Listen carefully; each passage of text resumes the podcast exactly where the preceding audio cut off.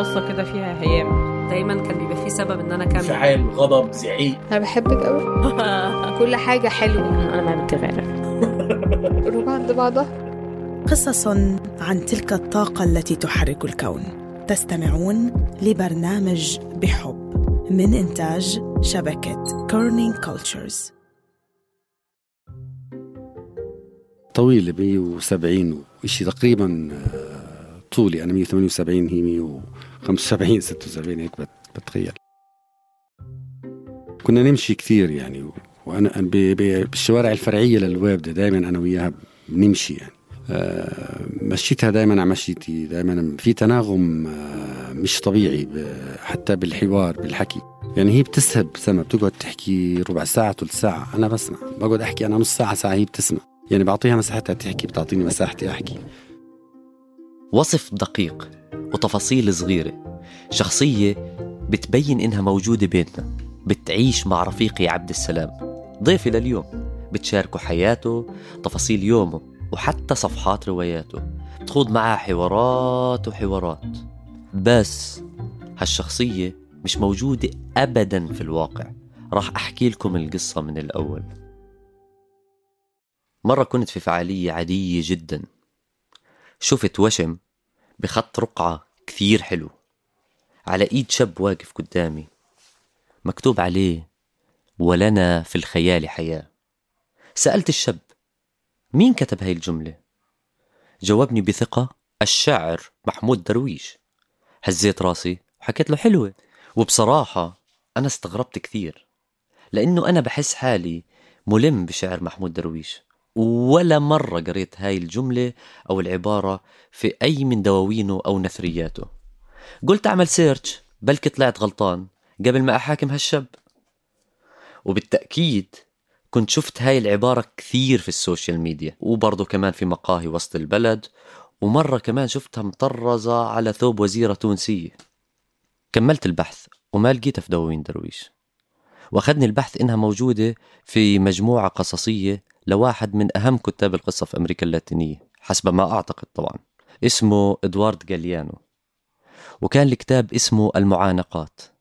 قرأت الكتاب كله. ويا ويلي شو استمتعت فيه. بس كمان ما لقيت العبارة فيه. ومن باب الكوميديا السوداء لقيت فتوى في واحد من أهم المواقع الدينية بتحرم هاي العبارة. قال ليش؟ لأنها من مظاهر التقديس وتقديس الخيال والهروب من الواقع. يا شيخ بدنا نروق شوي. عن أي واقع بتحكي؟ عن واقع بسلبنا يوميا حاجات إنسانية ملحة زي الحب والرفقة الحلوة والطموح. ولا عن واقع كل يوم بحولنا لريبوتات ما بترتاح أبدا. ولا عن عالم جاي راح تكون فيه كلمة الفصل للآلة. وراح يخسر الإنسان مشاعر ومهن وذكريات جميلة. طول بالك شيخي. نرجع للشاب بعد رحلة بحثي لابد إنه أعترف إني حكمت على الشاب مش بإيدي. والله هاي عادة لازم أتركها. فقلت أكيد هالشاب مرق من جنب فعاليتين مثل اللي كنا فيها. قراله كم من عبارة على ال social media فصار مثقف. بصراحة ما عرفت لمين العبارة. ووقفت بحث عن قائلها لكني وبنفس الوقت وجدتها بليغة وقوية ومفتوحة وبتحمل العديد من المعاني. ولنا في الخيال حياة. شو هالبلاغة يا أخي؟ والبلاغة مطابقة الكلام لمقتضى الحال. أدركت جواي إنه لازم أعتذر من الشاب وأحاكم حالي. إني غالبا ما بحكم على الناس. آسف صديقي فلنا في الخيال حياة. سمعتوا صوت محمد أبو علي. محمد ما حكى هالحكم للشاب بس بلش يفكر بهالعبارة بعد الفعالية وبلشت عنده تساؤلات. هل من الممكن إنه نوقع بحب شخصية خيالية؟ طيب ليش بنلجأ للخيال في عالم واسع وقريب من بعضه يعني بحكم التكنولوجيا؟ طب هل يمكن إنه يلعب الخيال في أقدارنا وتقرير مصائرنا؟ بترككم مع محمد أنا عشت فترة طويلة من حياتي في أحد أحياء عمان البسيطة في حارة صغيرة هيك بيوتها متلاصقة جنب بعض ومليانة كثير حكايات بسيطة زي ناسها كلنا بنعرف بعض وبنعرف قصص بعض بتذكر تداخل روائح الطبخ هيك بين البيوت؟ كيف بتطلع من البيوت مع أصوات أمهاتنا؟ كانوا غاضبات على كل شيء ومن كل شيء. ولاد حارتي كانوا يعتاشوا من مهن زي السباكة والنجارة والحدادة وميكانيك السيارات. وأغلب أولاد جيلي منهم تركوا المدرسة في عمر صغير وما كملوا تعليمهم. كانت حواراتنا بسيطة تتمحور حول الفطبل والسيارات والجنس الآخر اللي ما كنا نعرف عنه كثير بحكم طبيعة المنطقة والمجتمع وحتى المرحلة. بس أنا ضليت في المدرسة وفي يوم كنا نلعب كرة قدم في المدرسة بعد الدوام طارت الكرة باتجاه المكتبة ورحت أجيبها من هناك. كانت المكتبة مفتوحة بمد راسي هيك يمكن بحكم الفضول الطفولي. أشوف مين جوا. بلاقي أستاذ وجهه عبارة عن كرة بيضة بين رفوف الكتب. منحني الظهر وبقرأ جريدة أسبوعية صرت أقراها بعدين. طلع علي من تحت النظارة وسألني بهذا الصوت شو بتعمل هون يا ابني؟ حكيت له بتفرج. حكالي بدك كتاب؟ خجلت وتوترت خبيت الكرة ورا ظهري وحكيت له حاضر. تناول كتاب من وراه لونه أحمر داكن. معاد تجليده لكن غلافه موجود بس عنوانه يا دوب مبين. لنومه بين الكتب لفترة طويلة. كان اسم الكتاب الصبار لسحر خليفة. أعطاني الكتاب وكأنه أعطاني حياة. ولنا في الخيال حياة. كان أول كتاب بقرأه. سرده لطيف جمله واضحة لكن في مصطلحات غريبة. صراعات الشخصيات فيه واضحة أحداثه متسارعة ومجنونة. حبيت الكتاب وصدقت كل شي فيه ببراءة زي ما بصدق ضحكة بنتي اليوم.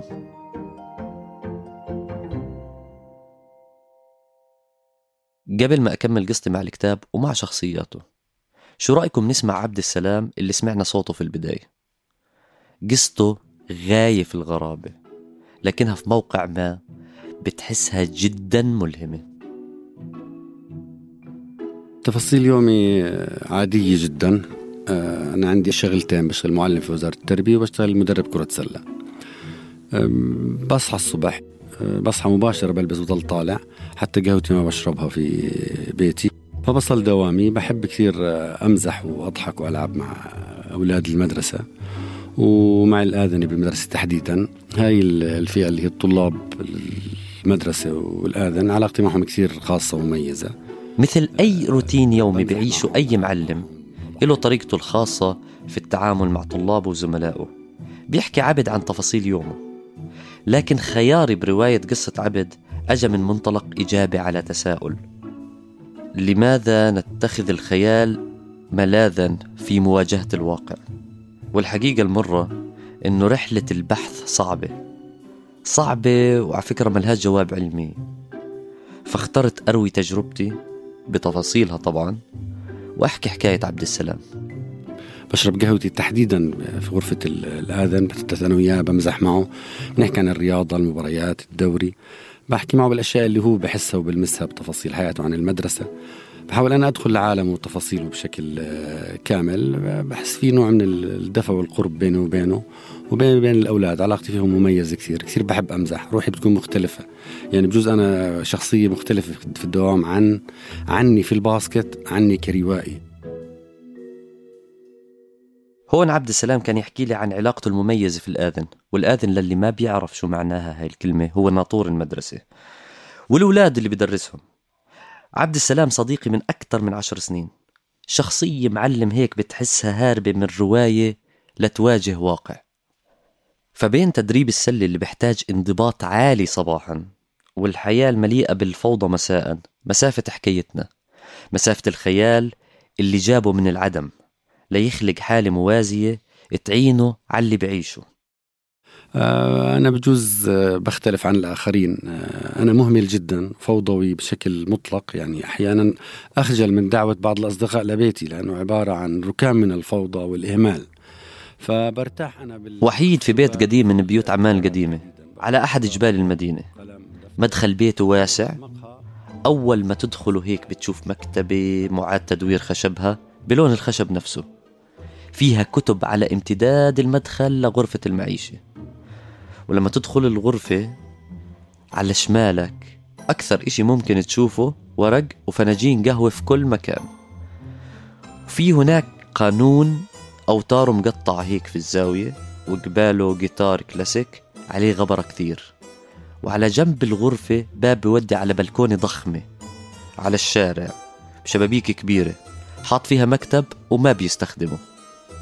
وأعلى صوت ممكن تسمعه في البيت صوت الصمت الرهيب اللي بيقطعه يمكن كل شوي سيارة مارقة من الشارع. عاش عبد السلام وحيد أغلب مراحل حياته. فبرغم كل الأصحاب اللي حواليه بتقدر تلمس كم الوحدة والفردانية اللي بعيشها. بس اللي بميزه ككاتب إنه عاش كل تفاصيل رواياته في يومه العادي. ومن معرفتي الطويلة فيه اللي تخللها لقاءات وسفر وشغل قدرت أشوف استثنائيته. فعبد درس في جامعة اليرموك وقت صعود التيارات الفكرية والسياسية. وقدر يشكل حالة مميزة في الجامعة على الصعيد السياسي والثقافي.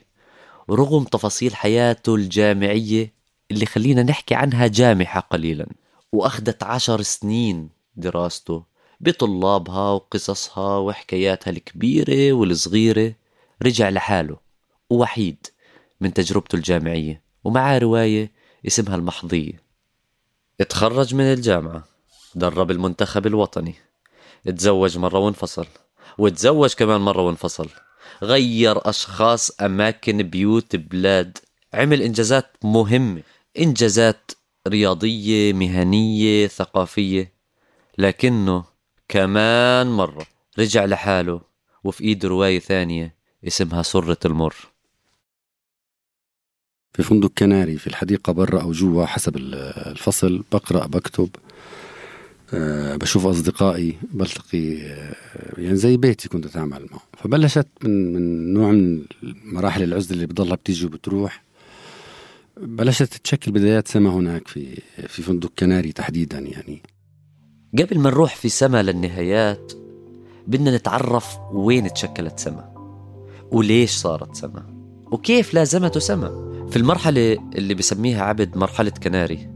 كان طالع من فترة عزلة ووحدة بعد تجربة عاطفية عنيفة وأفقدت اتزانه لسنتين زمن. تجربة عاطفية يعني إيش بدها تكون؟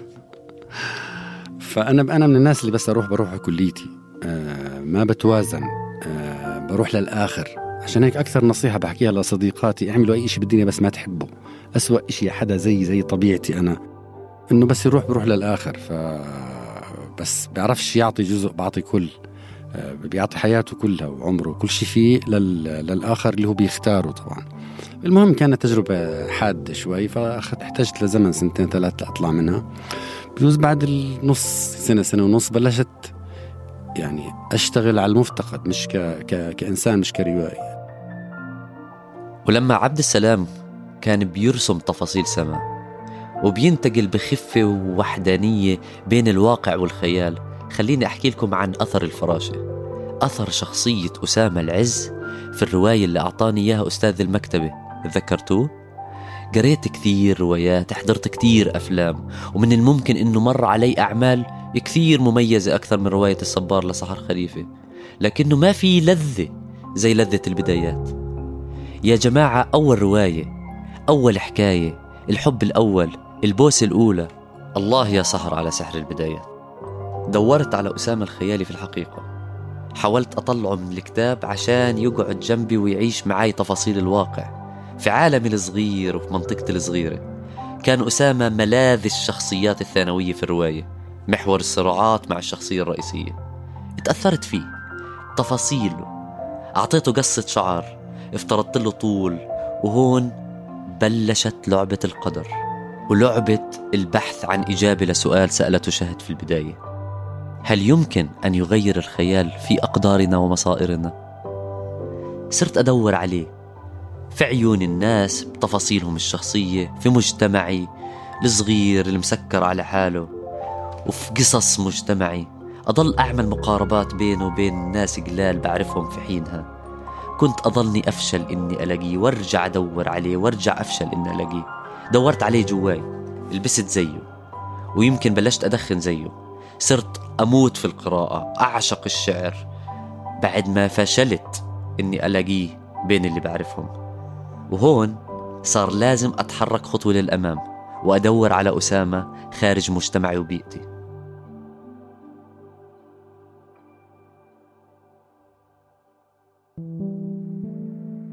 أسامة أخذ بإيدي وفك هذا الارتباط الطفولي مع عالمي الصغير لأطلع من محيطي وأوسع مداركي. أكثر وأكثر. في مدينة ما كانت بتنمو أبدا. فعمان مدينتي من أكبر المدن اللي بتستقبل لاجئين وفيها كل أنواع اللجوء. لاجئين حرب لاجئين فقر لاجئين من المحافظات مدينة مليانة عابرين والمقيمين فيها خيالهم بيصغر في أزمة السير والوضع الاقتصادي وبتصغر معها أحلامهم. فصاروا سكان هالمدينة واقعيين جدا للأسف.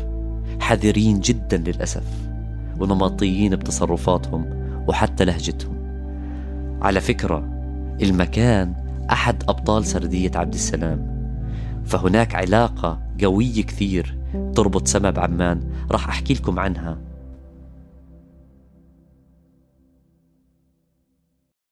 التقيت عبد السلام بمكان مش بعيد كثير من هون لكنه أكثر مكان بحبه في العالم.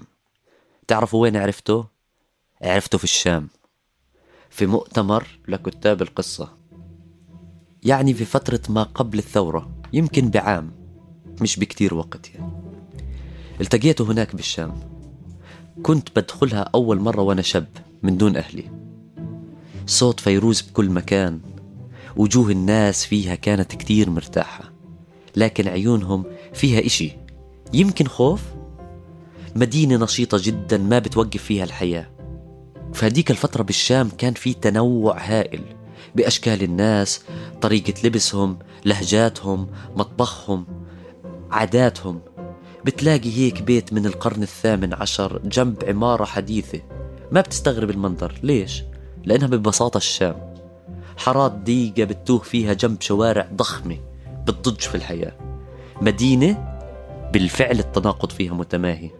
شعبها لطيف دمث وذكي وقادر يحكي في أي موضوع. كنت أيامها بسنتي الجامعية الثانية وكان تأثير أسامة اللذيذ بعده فريش.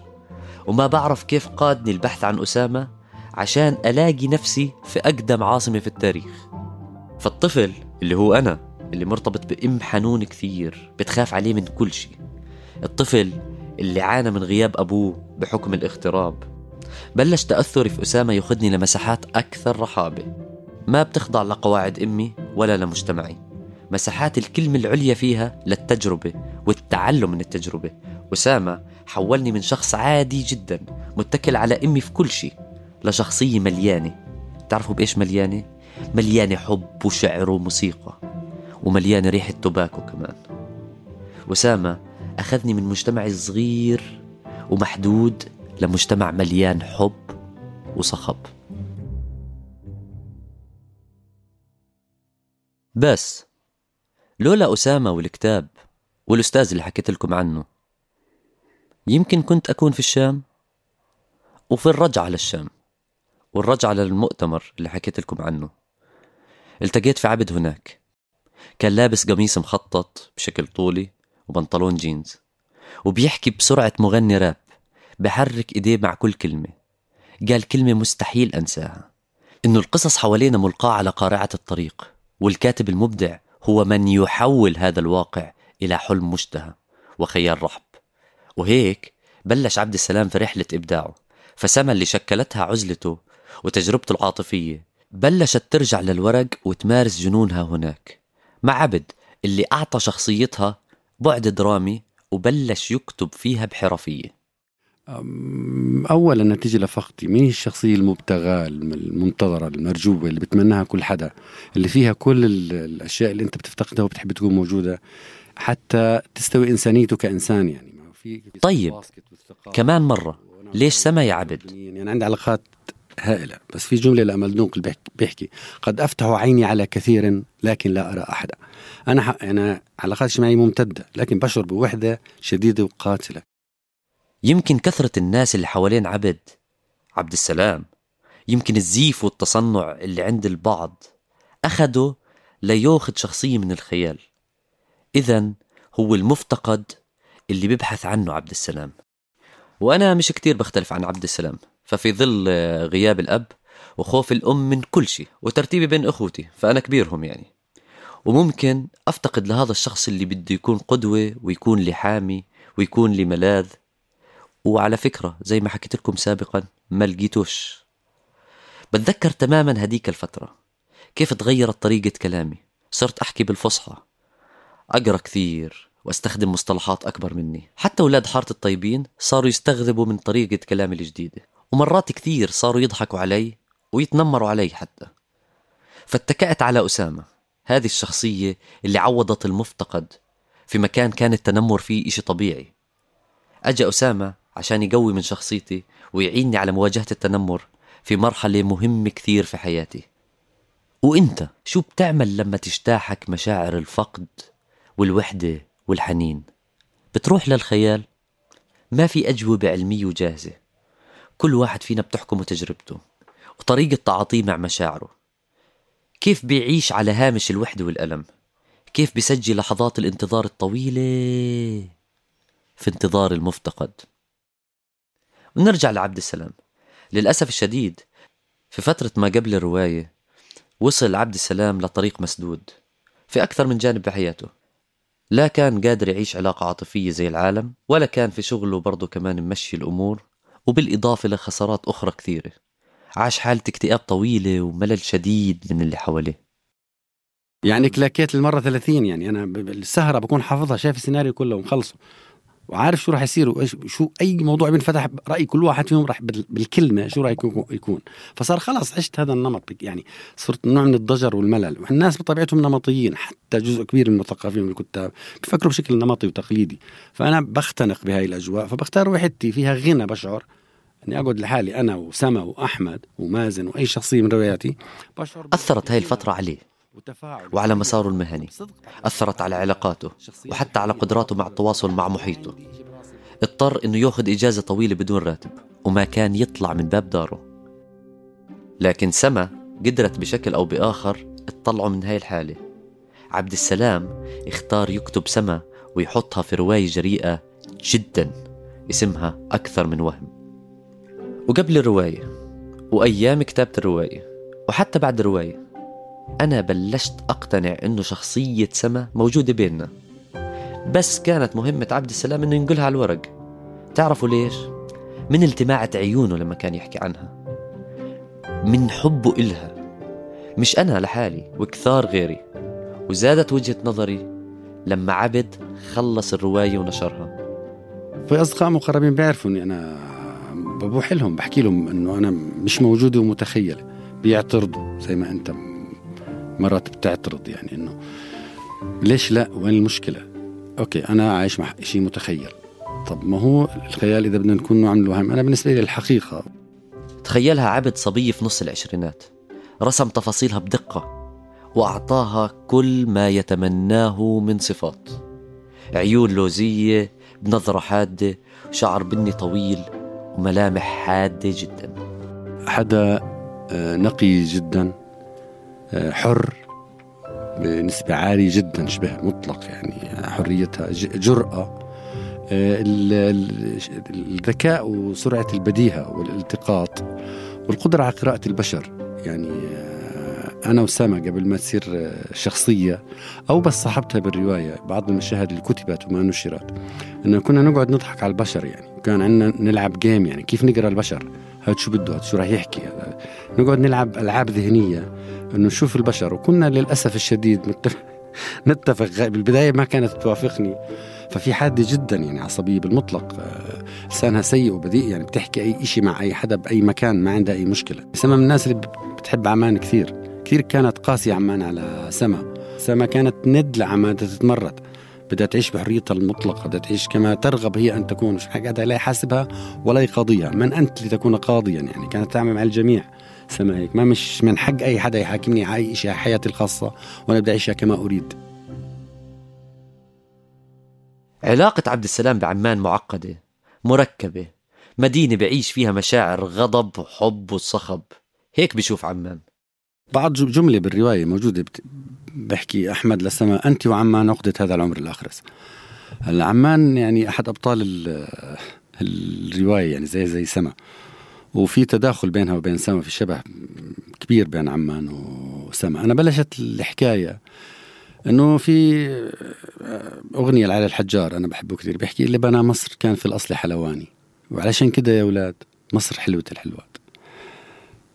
نفسي أكتب كلام جميل عن عمان زي ما بيحكي علي الحجار. عبد السلام من الكتاب اللي لغتهم عالية جدا وشعرية جدا. كانت كل الشخصيات في الرواية بتتحدث بلهجة فصحى مبنية على الصور والمجاز. إلا سما حكت بلهجة عمانية بيضة لتبين وتتميز فكانت بكلمة منها أو حركة تقلب أحداث الرواية من الأول. وللأسف ما تمكن أحمد اللي هو شخصية جميلة جدا في الرواية إنه يأخذ سما ويتفرد بحبها بسبب تعقيدات المجتمع وجنون سما وعمان أيضا. كل الأفكار المجنونة بقدر أحكي لها إياها. كل الأفكار اللي قد تبدو مجنونة للآخرين هي بتحكي لي إياها. التفكير خارج الصندوق التفكير الحاد المحرمات الممنوعات. بنشك في كل شيء بنحط كل شيء تحت المجهر بنشرح كل شيء. وبنختلف أحيانا يعني بنحتد و بتحكي إشي بتتهمني بدي أقنعها بتهمها بتقنعني بدها تحطني في إطار أنا أحطها في إطار معين. آه، باللحظة اللي أي حدا فينا بحس إنه الآخر بيحاول يضغط على حريته هون بتصير الإشكالات هون بتصير الخلافات هون بتصير الجدل هون بتصير الطوش أحيانا. وبالآخر بدون مقدمات بدون أي إشي بنرد نرجع نحكي ونتواصل مع بعض بشكل مستمر. ونرجع للمرحلة الصعبة اللي عاش فيها عبد. سما مش أي شخصية بكتبها عبد ولا أي شخصية في حياته. سما كانت ملاذ وعلاج لحالة وحدة قاسية وملل شديد راحلهم عبد السلام برجليه وبخيار واعي. آه أنا بروح بالخيال بزيادة كثير. ففعلا كانت تصير آه، حكاية وقصص ومشاكل يعني وفعلا هي حادثة الطباع يعني ك يعني أنا رسمت إشي واقتنعت فيه لدرجة التماهي يعني مع هذا المتخيل ولدرجة القدرة على التخيل صارت قدرة على التجسيد فصارت موجودة بالحياة. ففعلا يعني هو كمان بالنهاية بدك حدا يكون ند إلك يعني. الند إلك بده يكون في نوع من المشترك بلاش التشابه. بالنسبة لي سما محققة هاي المعادلة تماما. يعني حدا بيعيشني بشكل أفضل بحالة أجمل بشعر بنوع من الراحة نوع من المتعة نوع من التوافق. وعم بدفعني هيني أكتب بشكل إبداعي وجميل والناس راضية عن اللي بكتبه. معادلة الخيال اتحققت عند عبد السلام. حافظت على عقله وإنجازاته في الحياة. الآن هو بدرب أهم الفرق الرياضية في عمان ومستمتع جدا في عمله وعايش بشكل موازي في الحياة رغم كل اللي حواليه.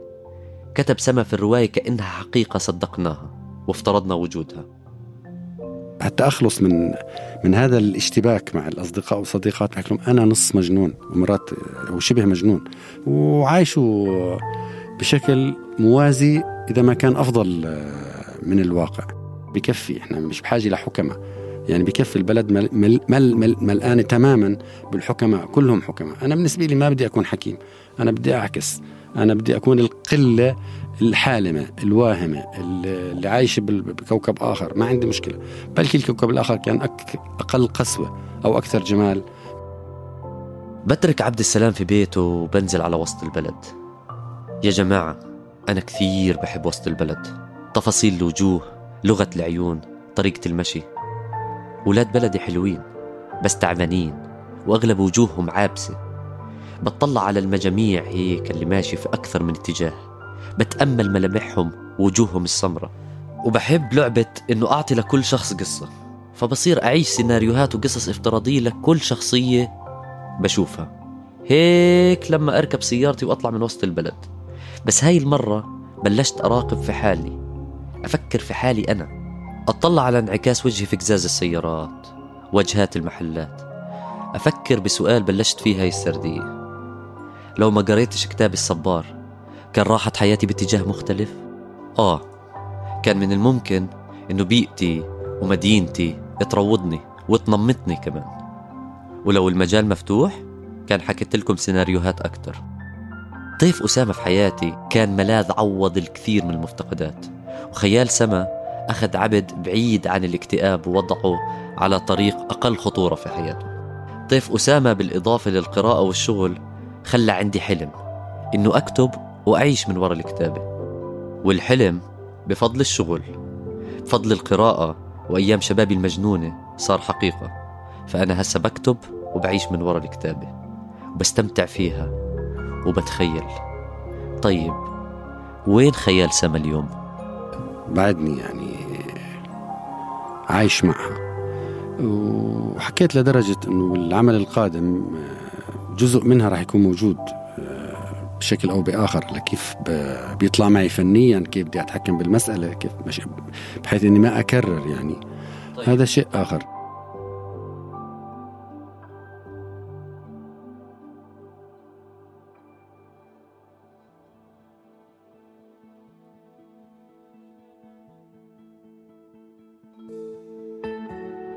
هاي الحلقة من إعداد محمد أبو علي. شكرا لضيف الحلقة عبد السلام. شكر كبير لطاقم الفريق الرائع للدعم التحريري وللتصميم الصوتي بول ألوف. بنحب نذكركم إنه دائما تقدروا تتابعونا على الانستغرام أو على تويتر. اللي فيه بننشر قصص من وراء الكواليس أو حقائق استنتجناها خلال عملية بحثنا أو إعدادنا للقصص. آخر طلب للمستمعين. إذا حبيتوا الحلقة شاركونا تقييمكم واتركوا لنا رأيكم لأنه التقييم والرأي بيسهل كتير إنه الناس تلاقينا على منصات بودكاست أكثر وإذا حبيتوا الحلقة شاركوها مع الأصحاب والأحباب. وما تنسوا تشتركوا بالقناة وتضلكم متابعينا. بلاقيكم الأسبوع الجاي بحلقة جديدة من بحب. باي باي.